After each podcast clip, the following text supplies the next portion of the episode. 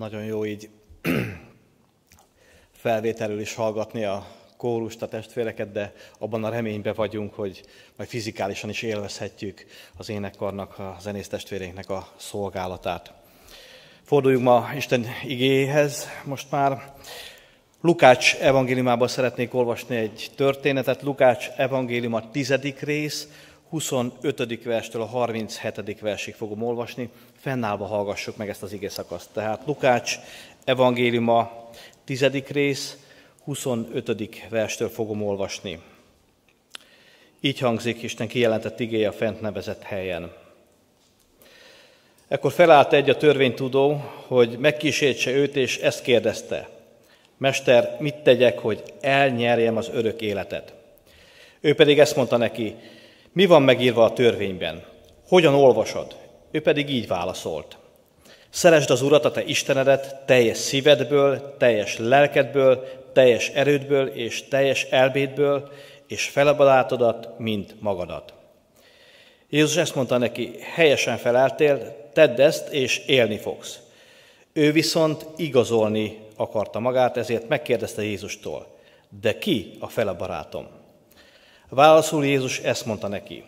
Egy ember ment le Jeruzsálemből Jerikóba, és rablók kezébe esett, akik kifosztották, meg is verték, azután félholtan ott hagyva elmentek.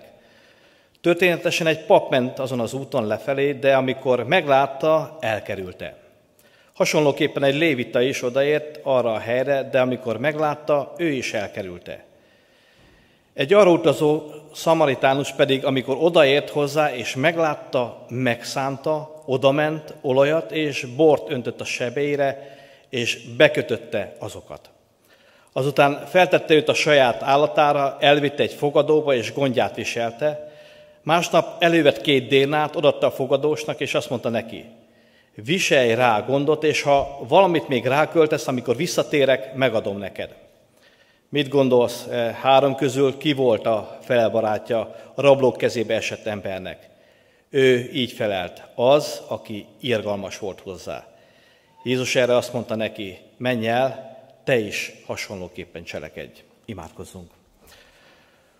Uram, köszönjük ezt a drága példázatot, igét, és Uram, szeretnénk most előtted lenni, tanulni ebből. Kérlek, hogy szólj hozzánk, áldalak azért a kegyelemért, irgalomért, amiben részesülhettünk, és most is úgy gondolunk önmagunkra, mint erre a kifosztott ember ott az útszélén, Uram, hogy lehajoltál hozzánk, és magadhoz emeltél.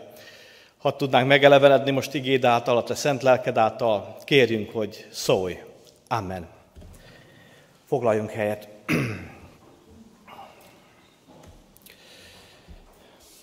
Kedves testvérek,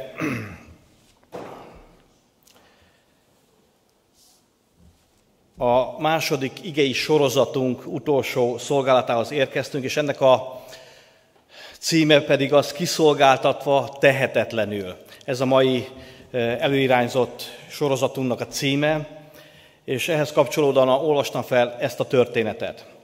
És ahogy felolvastam, látják a testvérek, hogy az Úr Jézus nagyon sokszor példázatokban beszélt, hogy világos és érthető legyen mindenki számára, amit ő üzenni akar. És ha emlékeznek rá a testvérek, az elmúlt alkalommal is a gazdag, illetve a tékozó fiúnak a történetét olvastuk fel, azt tanulmányoztuk, azt is szintén példázatképpen mondta el az Úr Jézus az ott hallgatóknak. És emlékeznek a testvérek, említettem akkor, hogy az Úr Jézushoz mindig tömeg gyűlt, hallani az ő hangját, és ezt, ezt a tömeget két csoportra lehetett akkor és most is osztani, amikor hallgatjuk Istennek az igét. Egyik az, akik vágya vágyták az Úr Jézusnak a jelenlétét, akik szomjasak voltak, akik nem véletlenül mentek az Úr Jézus közelébe, mert hallani akarták őt, és érezték, hogy szüksége van, szükségük van rá, arra, hogy szóljon, arra, hogy megelevenítse őket, és ilyen módon nyitott szívvel voltak az Úr Jézus irányába. És volt a hallgatóság között egy másik csoport is, talán úgy lehet megkülönböztetni, ha a Bibliát is olvasok, farizeusok, írástudók, akik egészen más szándékkal jöttek az Úr Jézushoz, egészen más tervük volt. Ők leginkább el akarták veszteni, okot kerestek arra, hogy megvádolják, szinte vadáztak rá, így lehet mondani, hogy elveszítsék őt. és ilyen indulattal gyűltek köré. És a jelen felolvasott történetünkben is ezt láthatjuk, hogy írástudók gyűltek az Úr Jézus köré, és egy a törvénytudó közül felkelt, és kérdezte az Úr Jézus, intézte ezeket a kérdéseket az Úr Jézus irányába. És azt is láthatjuk, hogy nagyon sok kérdést tettek fel az Úr Jézusnak, és elég uh, rafinált kérdések voltak ezek sokszor. Szinte megválaszolhatatlan, vagy nagyon nehezen megválaszolható. Például fizessünk-e adópénzt a császárnak? És úgy szerették volna megfogni az Úr Jézust, de valahogy isteni bölcsességgel tudott ezekre válaszolni. És maguk a kérdezők is, ezek a farizeusok is csodálkoztak, hogy az Úr Jézus egy-egy kérdésre hogyan válaszol meg, azzal a bölcsességgel, és nem tudtak rá mit mondani. Sőt, úgy is olvashatjuk ezt, hogy nem merték már őt kérdezni. Van ilyen ige szakasz is, amikor ezekre a kérdésekre választ adott. Mert tudták, hogy valami mennyei bölcsesség van nála. És talán Nikodémus is, amikor éjszaka felkereste az Úr Jézust, ezt láthatta meg. Azt tolmácsolta ott éjszaka, hogy tudjuk, mi mindannyian tudjuk a nagy tanácsba, és hogy te onnan fentről jöttél. És talán tudhatták ezek a farizeusok, írástudók, akik itt gyűltek az Úr Jézus közelébe, és kérdezték őt, mégis a hatalmukat féltve úgy gondolták, hogy nincs szükségünk az Úr Jézusra. Tehát ez a két csoport gyűlt az Úr Jézushoz. Az egyik csoport az, akik nagyon vágyták, akiknek szüksége volt rá, szüksége volt arra, hogy beavatkozzon az életébe, és volt egy másik csoport, akik ki akarták zárni az életükből az Úr Jézust. És testvérek, erre ma is ugyanígy lehet felelni. Ugyanígy ülhetünk itt. Két dolog motiválhat bennünket. Az egyik az, hogy mérhetetlenül vágyakozunk arra, hogy Úr Jézus, szólj hozzánk. Velőled akarunk táplálkozni. Nélküle tehetetlenek vagyunk. A másik pedig az, hogy kizárjuk az életünkből. És talán az első jön a gyülekezetbe, vagy nem hallgatja most otthonába az igét, az evangéliumot. Mert ő nem kíváncsi az Úr Jézusra. Vagy ha kíváncsi is, úgy kíváncsi, hogy jó lenne, hogyha nem kerülne velem élő kapcsolatba, nem leplezné le az életemet, nem szólna bele az életemhez, hanem hagy folyna tovább úgy, ahogy én szeretném. És ma is eldönthetjük, hogy melyik csoportba tartozunk e köré, a szomjazók köré, akik vágyjuk az Úr Jézusnak a jelenlétét, az ő beavatkozását az életünkbe, vagy pedig azok közé, akik nem akarják, hogy beleszóljon az életükbe. És azt kérdezte ez a írástudó az Úr Jézustól, akkor így felelt ez az írástudó, Mester, mit tegyek, hogy elnyerjem az örök életet? Ez a kérdés talán minden embert foglalkoztat, hogy hogyan lehetnék halhatatlan, hogy, hogy lehetne azt megoldani, hogy ne kelljen a halállal szembenézni, hogy valahogy egy olyan életút állhatna előttem, aminek nincs vége, nincsenek korlátai. És ez nyilván mindannyiunkba felmerül. És ezért hajlandóak lennénk árat is fizetni. Párhuzamosan ezzel a történettel, ugye a gazdag ifjúnak a története hasonló volt a kérdése, mit cselekedjek, hogy elnyeljem az örök életet. És hát itt is sok minden motiválhatja ezt a kérdést. Nyilván az is, hogy ha én örökké élek, akkor végre azt tehetek egy egész hosszú vagy végtelen életbe, amit én szeretnék. De ez nem így van. Ennek van ára. És vannak korlátai is. Ki nyerheti el az örök életet? Nem mindenki. Nem mindenki lesz majd részes ennek, hanem csak az, aki élő és valóságos kapcsolatba kerül az Úr Jézus Krisztussal.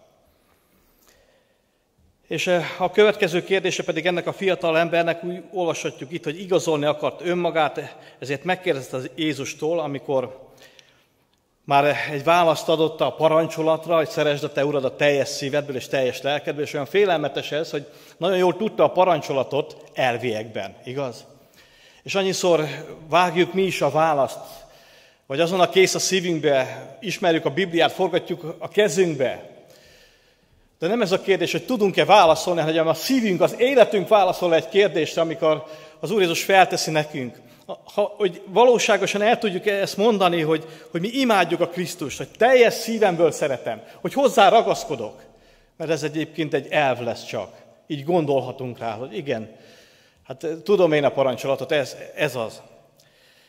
És itt ez a másik kérdés is, amit feltesz ez a törvénytudó, ahogy igazolni akarja magát, azt kérdezi, ki a fele barátod? Mert hogy a fele barátjáról is szó van. Szerezd az uradat, és szerest fele barátodat, a második parancsolat. És azon gondolkoztam, hogy mi, mi motiválta ezt a második kérdést is. Vajon a tiszta őszinteség? És valahogy azt láttam meg, hogy amikor magyarázkodunk, akkor mi magunk is az Úr Jézustól kérdezünk valamit, amikor menteni akarjuk önmagunkat. Itt nem az volt a kérdés, hogy ki a fele barátom, hanem ki nem az. Hogy remélem nem mindenki tartozik a fele barátom köreibe. És igazolni akarta magát, magyarázkodni. És olyan sokszor mondjuk ezt, amikor nekünk magyarázkodni kell, akkor nincs valami rendben az életünkben. És olvastam ezt a mondatot, és nagyon tetszett, hogy tisztázni a határait a kötelező szeretetnek. Igaz? Mennyire szeretnénk ezt tisztázni? Hogy vannak határok, ami a kötelező szeretet körébe bele tartozik. Vannak barátaink, akiket én szeretek, testvéreim, de itt aztán vége. Több szeretet nekem nem jut. De itt egy egészen más szeretetről beszél, és mond el itt az Úr Jézus a példázatban. Egy olyan szeretetet, aminek nincsenek határai, aminek nincsenek korlátai, ami nem a személyes benyomásunk, érzelmeink, szimpátiánk határolja be, hanem az isteni mennyei szeretet, ami korlátlan és ami átölel bennünket. És testvérek, aki ezt a szeretetet valaha is megtapasztalta, az tudja, hogy miről van szó. Hogy ezt nem lehet kisajátítani, nem lehet határokat húzni. Mert akkor lehet én is kiesnék ebből a drága szeretetből. Hanem nagyon komolyan akar bennünket Isten tanítani arra, hogy ezek a határok, ezek határuljanak ki. Isten szeretetének a határai. És ugye majd beszélni fogok a Golgotai keresztről. Hát mi lenne, hogyha az Úr Jézus csak bizonyos emberekért halt volna meg? Hogyha valamiféle határt húzott volna ez a szeretet. De azt olvassuk, hogy úgy szerette Isten ezt a világot, hogy aki hisz, hogy mindenkiért meghalt, hogy megelevenítsen bennünket, hogy bűneink miatt halott életünket élővé tegye. És az Úr Jézus egy példázatba válaszol ennek az embernek. Egy olyan példázat ez, ami számomra mindig megrázó, ugyanakkor mégis Istennek a végtelen szeretetét, kegyelmét tükrözi. És egy picit hadd szúrjam ide be magának a példázatnak, a történetnek a egyik mondani valóját, és azt, hogy ez a segítségnyújtás, ami itt történik ebbe a példázatba, ahogyan indítja majd ezt a szamaritánus embert, hogy hogyan is jön ez létre, és mi is motiválja őt. És azt olvashatjuk itt, hogy ezt a példázatot elkezdi mondani az Úr Jézus, és egy olyan történet ez, amikor egy ember, ugye úgy olvashatjuk itt, hogy Jeruzsálemből egy ember ment le Jeruzsálemből Jerikóba. Azért olvastam ezt a megy le Jerikóba, mert itt van egy távolság, meg egy magasság. Jerikó és Jeruzsálem között körülbelül egy olyan ezer méteres szintkülönbség lehet, és hogyha onnan jön valaki, vagy hogyha Jeruzsálembe megy, akkor fölfele kell menni ebbe a városba.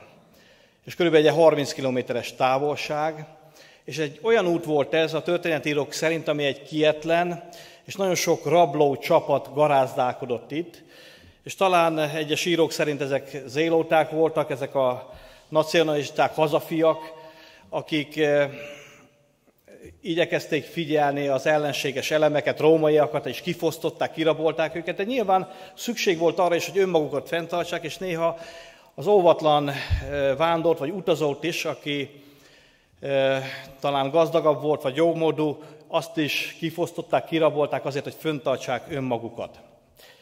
És ilyen portyázó csapatok voltak itt ezen az úton, nem volt veszélytelen. És akik ismerték, azok nem is vágtak neki egyedül, hanem vagy karavánba, vagy csoportosan, pontosan azért, hogy vigyázzanak egymásra. És így közelítették meg ezt a két várost, így utaztak egyik városból a másikba.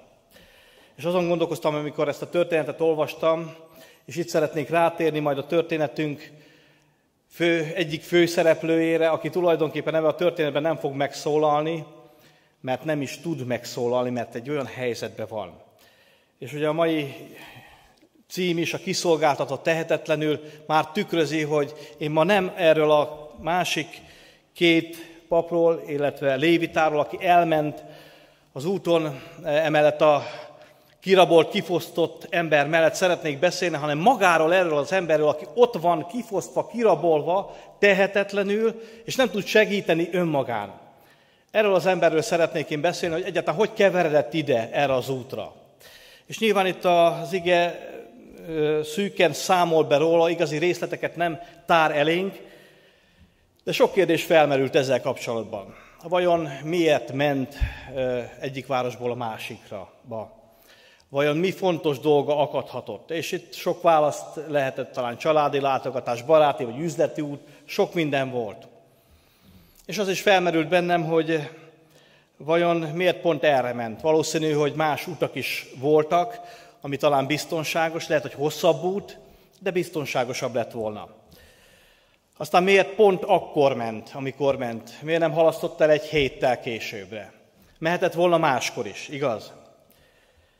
És az, azon is gondolkoztam, hogy miért nem, ha ismerte ezt az utat, miért nem a barátaival, vagy egy csoportba ment, ahol megfelelő védelmet élvezhetett volna. És hát sok kérdés van, ami felmerülhet ebbe a történetbe, hogy hogyan is került ebbe a helyzetbe ez az ember. És azon gondolkoztam, amikor párhuzamot vonva a mi életünk között. Mert hiszen mindannyiunknak valamilyen formában ebbe az állapotba kellett, hogy kerüljünk. A bűneink miatt, a rossz döntéseink miatt, amikor nem megfelelő döntést hoztunk. Talán ez az ember is nem volt élő kapcsolatban Istennel, nem figyelt rá, nem azt tette, amit szerette volna, hanem az ő saját eh, vágyai vagy akarata irányította. Nem tudjuk pontosan ezt sem. De egy valamiről teljes pontossággal beszámol a Biblia, mégpedig arról, hogy rablók támadták meg ezt az embert. És kifosztották ezt az embert. Kirabolták, és meg is verték. És úgy olvashatjuk, hogy félholtan ott hagyták. És testvérek, hadd tereljem egy kicsit a figyelmünket a szellemi értelembe vett, kirabolt, kifosztott ságra, amikor valaki Istentől távol szakad, amikor az, az élő kapcsolat megszűnik az Istennel, és egyszer csak a bűnei következményében, a rossz döntései következményében egy olyan helyzetbe kerül, amikor teljesen kiszolgáltatottá válik. És olyan félelmetes erről beszélni is igaz, ma talán ebbe a vírus helyzetbe nagyon nem is szeretünk róla beszélni, de nagyon sokan át, átélték itt is közöttünk ezt a kiszolgáltatottságot. Milyen nehéz ezt felfogni, feldolgozni, viselni, amikor az ember rá van utalva mondjuk egy másik emberre, egy családra, egy ellátásra szorul, amikor nem tudja önmagát ellátni. És ez az ember ebbe a helyzetbe került. És az is tetézte ezt, hogy még arra is képtelen volt, hogy segítséget hívjon. Nem olyan, mint a vak Bartémeus, hogy Jézus, könyörülj rajtam. Nem tudott felkiáltani. Hanem ott volt kiszolgáltatva, kiszolgáltatva tehetetlenül. És testvérek, hányszor kerülünk lelki értelembe ilyen helyzetbe, amikor kiszolgáltatva vagyunk, amikor Uram, tehetetlen vagyok, amikor nem tudok belenyúlni az életembe, az élethelyzetembe, a betegségembe, a családi eseményekbe, a körülöttem lévő eseményekbe, a politikába, és nagyon sok mindent lehetne felsorolni, amiben tehetetlenek vagyunk. Uram, szükségem van rád. És olyan jó lenne, hogyha megértenénk ezt, hogy Istennek ez a terve, hogy beavatkozzon az életünkben, az Isten kereső ember és az embert kereső Isten. Ezek a fő témakörök voltak. Amikor keresi az Isten a velünk való kapcsolatot, amikor akar rajtunk segíteni, amikor akar változtatni, kihozni egy krízis helyzetből az életünket.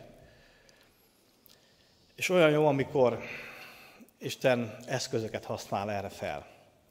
Amikor testvérek, amikor barátok, akik hitben járnak, akik le tudnak hajolni hozzánk, és ki tudnak hozni bennünket egy ilyen nehéz, tehetetlen krízis helyzetből. amikor egy család áll mellettünk, amikor segítenek fizikálisan is, de lelkileg is. Most is átélhetjük ezt, amikor betegeinkért könyörgünk, amikor látjuk azt, hogy nem tudunk tenni semmit, de mégis tudunk tenni valamit, azt, hogy a mi úrunkhoz kiáltunk, mert tudjuk, hogy honnan jön az igazi segítség, hogy van lehetőség valóságos változás a kimenekülésre. De ez nagyon fontos az, hogy mi, akik hitben talán erősek vagyunk, vagy most, vagy előre járunk, de lehet, hogy majd egy hét, két hét, egy hónap múlva nekünk lesz szükségünk segítségre. Mi fogunk meggyengülni. De épp ez a közösségnek az ereje, hogy látjuk egymást, hogy figyelünk egymást, hogy fontosak vagyunk egymás számára, hogy belekarungulunk ebbe a testvérbe, testvérnőbe, az ima karjainkkal, vagy fizikálisan is, hogy visszük tovább. Veled vagyunk. És ha mi járunk így, akkor mi is átélhessük ezt, igaz? Amikor a testvérek hordoznak ima karjaikon, amikor belénk karolnak, amikor visznek bennünket, amikor hordoznak. És az a kérdés, hogy mennyire vagyunk figyelmesek erre, mennyire akarjuk, hogy Isten használjon bennünket egymás felé, hogy ez a szeretet, ez a korlátlan szeretet, amiről itt beszél Isten, amit elé tárt az Úr Jézus ezeknek a farizeusoknak, vagy ennek a tanítónak, törvénytudónak, az mennyire szól hozzánk is ma, és mennyire befolyásol bennünket. És hadd tárjam ide e közül a három személy közül, akik itt eljöttek ezen az úton, és mind a háromnak lett volna lehetősége beavatkozni, segítséget nyújtani, ennek az egy embernek, ennek a Samaritánusnak a szívét. Mert hogy nem csupán szeme volt ennek, és nem csupán elindult, hanem lelke volt ennek, szelleme észreveszi a maga körött lévő nyomorúságot, nehézséget, bajt. És ehhez nem csupán nyitott szemekre van szükség, hanem lelki érzékenységre. Amikor észreveszünk, amikor nem megyünk el figyelmetlenül.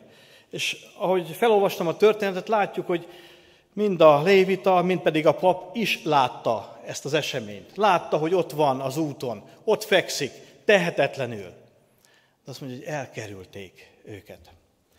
És testvérek, annyiszor vagyunk, talán mi is ilyen helyzetben, vagy ilyen állapotban, hogy elkerüljük ezt a kapcsolódást. Tehát biztos majd segít más testvér rajta.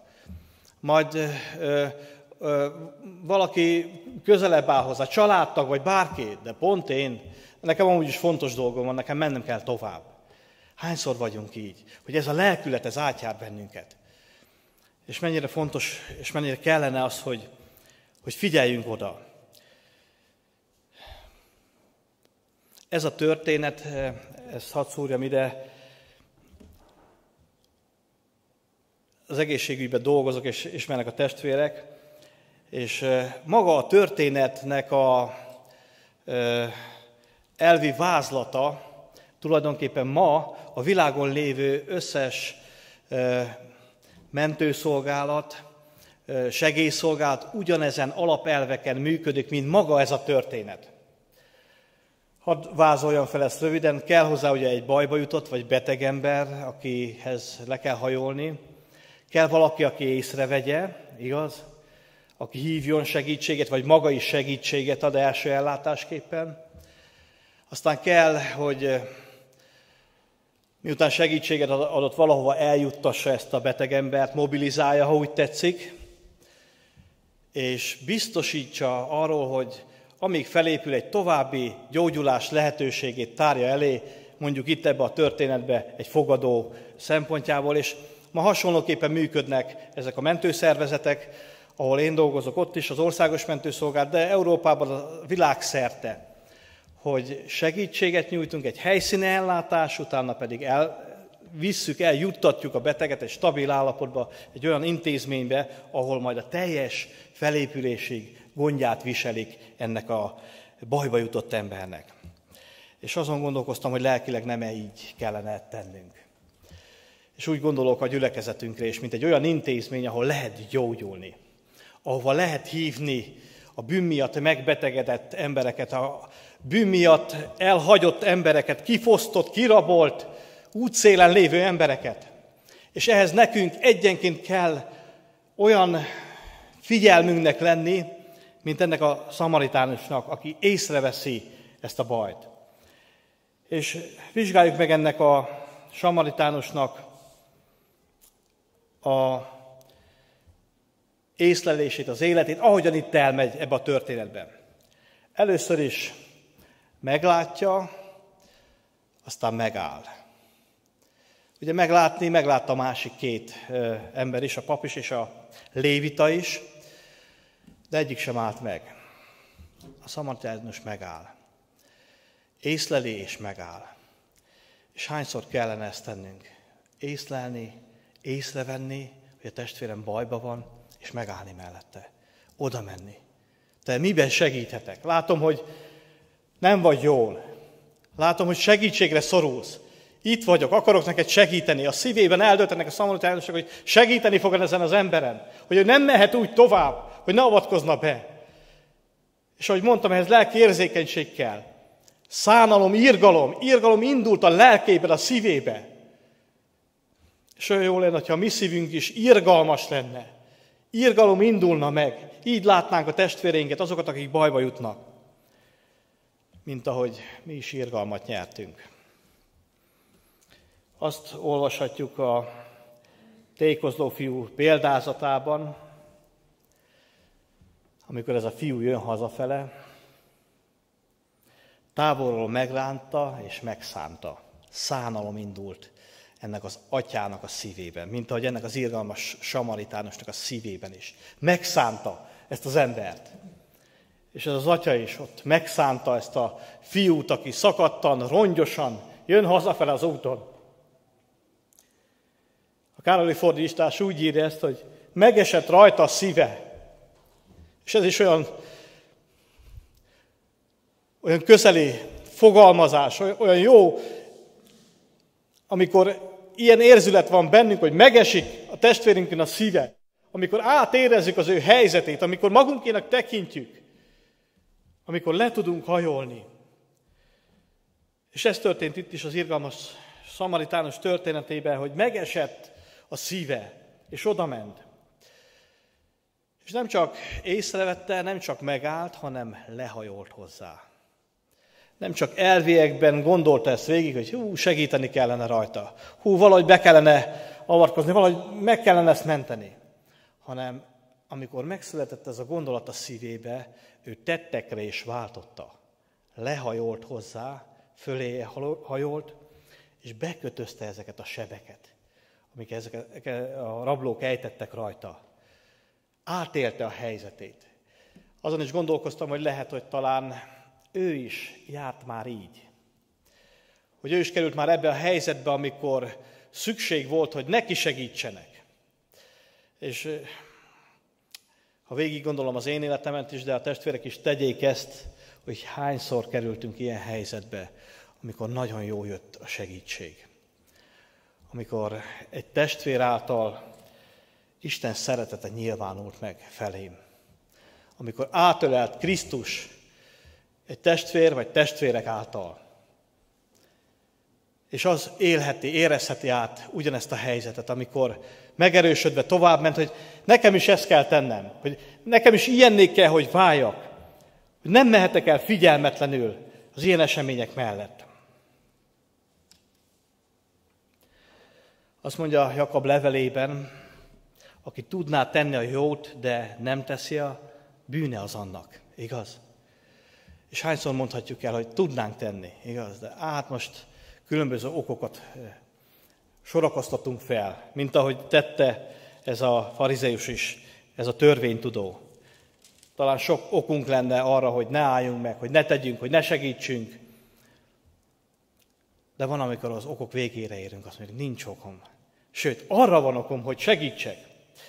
És az Efézusi levélben pedig úgy olvashatjuk, hogy az előre elkészített jó cselekedetekbe járjunk, mint a talán ez is előre el lett volna készítve. És olyan jó, amikor meglátjuk ezeket az eseményeket. Olyan jó, amikor ezekbe az előre számunkra elkészített jó cselekedeteket zárja elénk Isten, és lelki szemeinkkel meglátjuk, hogy most van, most kell lépnünk, és Isten szelleme, lelke vezet bennünket, hogy most kell tenned, most kell, hogy szólj, most kell, hogy segíts, most kell, hogy oda lépj. Mert én rajtad keresztül akarok munkálkodni. És engedjük el, hogy Isten rajtunk keresztül munkálkodjon, hogy oda hajoljon, hogy lehajoljon, hogy megmentsen egy másik testvért. Sose felejtem el, amikor életemnek egy nagyon mély szakasza, Istentől távoli szakaszában voltam, 20 évesen, a gyülekezetből egy testvér keresett fel. Felhívott, azt mondja, te Sanyi, gyere, elhívlak vacsorázni, beszélgessünk. Nem jótól jársz. És megmondom őszintén testvéreknek, én nem nagyon örültem neki, hát mit beszélgetne ez velem? De annyira örültem, amikor aztán leülhettünk, mert leleplezett ott. Isten küldte hozzám. Nem magától jött, hanem Isten lelke vezette őt. Ő bátorította, hogy szólíts meg ezt a fiút, mert nem jó irányba megy. És merte elmondani nekem, hogy milyen bűneim vannak, hogy hova haladsz, te Sanyi. A te életed a kárhozat fele vezet, ha így folytatod ezt az utat tovább. És én nagyon jól tudtam, hogy Isten szól. Akar felemelni a bűneim miatt halott életemet, meg akarja menteni. És most is nagy szeretettel emlékszek rá. Jól lehet, akkor nem akartam, hogy így legyen, vagy jól éreztem ott abban a helyzetben magam, vagy nem akartam változtatni, de Isten akart változtatni, mert ő nem akarta, hogy a kárhozatba jussak. És sokszor így szól hozzánk. És hadd mondjam a testvéreknek, hogy becsüljük meg az ilyen testvéreket, akik így vannak jelen, akik mernek, merik Isten munkáját végezni az ő életükben, akik mernek odajönni hozzánk, egymáshoz. És ez a gyülekezetnek az erősség, amikor észrevesszük ezeket a helyzeteket, amikor oda merünk menni, amikor összeszedjük a bátorságot, mert ehhez bátorság is kell, hogy megmerjük szólítani, hogy testvér, nem jó úton jársz. De bátorság kell ahhoz is, hogy amikor bennünket megítél, Isten lelke egy testvéren keresztül, akkor igazat adjunk neki. Igaz, Uram? Tudom, igazol ennek a testvérek. Még ha ott nem ismertem ezt kimondani, vagy nem mondtam ki, vagy védekeztem, vagy igazolni akartam magamat. De egyszer csak nincsen több ok az igazolásra. Egyszer csak azt mondja az ember, Uram, megadom neked magamat. Akarom, hogy változtass az életemet. És ez a tehetetlen ember ezt sem tudta megtenni hanem ő ki volt szolgáltatva annak, hogy beavatkozzon valaki az életébe. És az igazi nagy beavatkozó az az Úr Jézus Krisztus. Amikor belép egy embernek az életébe, és sokszor ő már indirekt vagy tudatlan módon is munkálkodik az életünkbe. Sokszor tesznek bizonyságot, meg én magam is láttam ezt, amikor még távol voltam Istentől, még nem is kerestem, de ő már munkálkodott a körülöttem és az életemben. Az eseményeket úgy ö, állított össze, olyan élethelyzetet elé állított, amikor egyre közelebb kerültem, muszáj volt meglátnom őt. És egyszer csak munkálkodik. Még akkor is, hogyha én nem kerestem úgy, egyszer csak keresbe engem. Akarja változtatni az életünket. És testvérek, olyan jó, amikor nyitott szemmel járunk, amikor észreveszünk ezeket a dolgokat, hogy Isten be akar avatkozni az életembe, meg akar eleveníteni, meg akar újítani, el akar vinni innen az út széléről. És ez az irgalmas szamaritánus, ez az irgalmas és kegyelmes Isten, aki az Úr Jézus Krisztus által beavatkozott az életünkbe, aki el akarja törölni a bűneinket, aki tisztára akar mosni, aki be akarja kötözni a sebeinket, Ézsajásnál úgy olvashatjuk, hogy bekötözte a sebeinket, ő hordozta, a vállára vette, és egyszer csak végig gondozza, elviszi, és ott adja ebbe a fogadóba, mindent megtesz, nem drága neki az idő, a pénz, semmit, semmivel nem gondol, hanem csak arra, hogy megmeneküljön ez az ember. És van ilyen tűz a szívünkbe, az életünkbe, hogy Uram, a Te munkádba akarok beleállni, hogy megmeneküljenek az emberek. Hogy se az idő, se a pénz, ne legyen semmi olyan akadály, ami az életembe felmerülhet, hanem használj, Úr Jézus, használj a Te drága munkádba. Mert az én életemben is használtál eszközöket. Mert az én életemben is jelen voltak ilyen samaritánusok, te Úr Jézus, aki beavatkoztál egy-egy testvéren keresztül. Testvérek, hadd munkálkodjon bennünk ez az ige. Azt mondja itt, hogy ennek a történetnek a végén kérdezi az Úr Jézus ettől, a, ettől az írás tudótól, ki volt fele barátja a rabló kezébe esett embernek. Ő így felelt, az, aki irgalmas volt hozzá.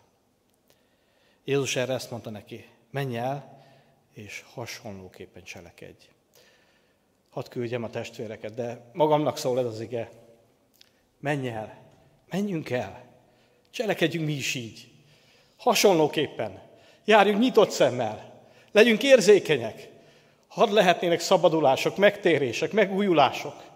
Körülöttünk. Annyi ember él körülöttünk. Ha csak a családtagjainkat nézzük meg, nem? Talán mindannyian beszámolhatnánk arról, hogy van még testvérem, gyermekem, édesanyám, rokonom, nagymamám, nagyszülők, unoka, aki nem tért még meg, aki nem találkozott élő módon a Krisztussal. Talán pont azért, mert ott figyelmetlenül mész el mindig, hogy megyünk el mellettük. Vegyük észre őket.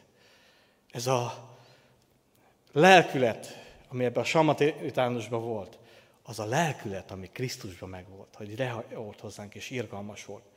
Ez a lelkület legyen mindannyiunkban. Amen.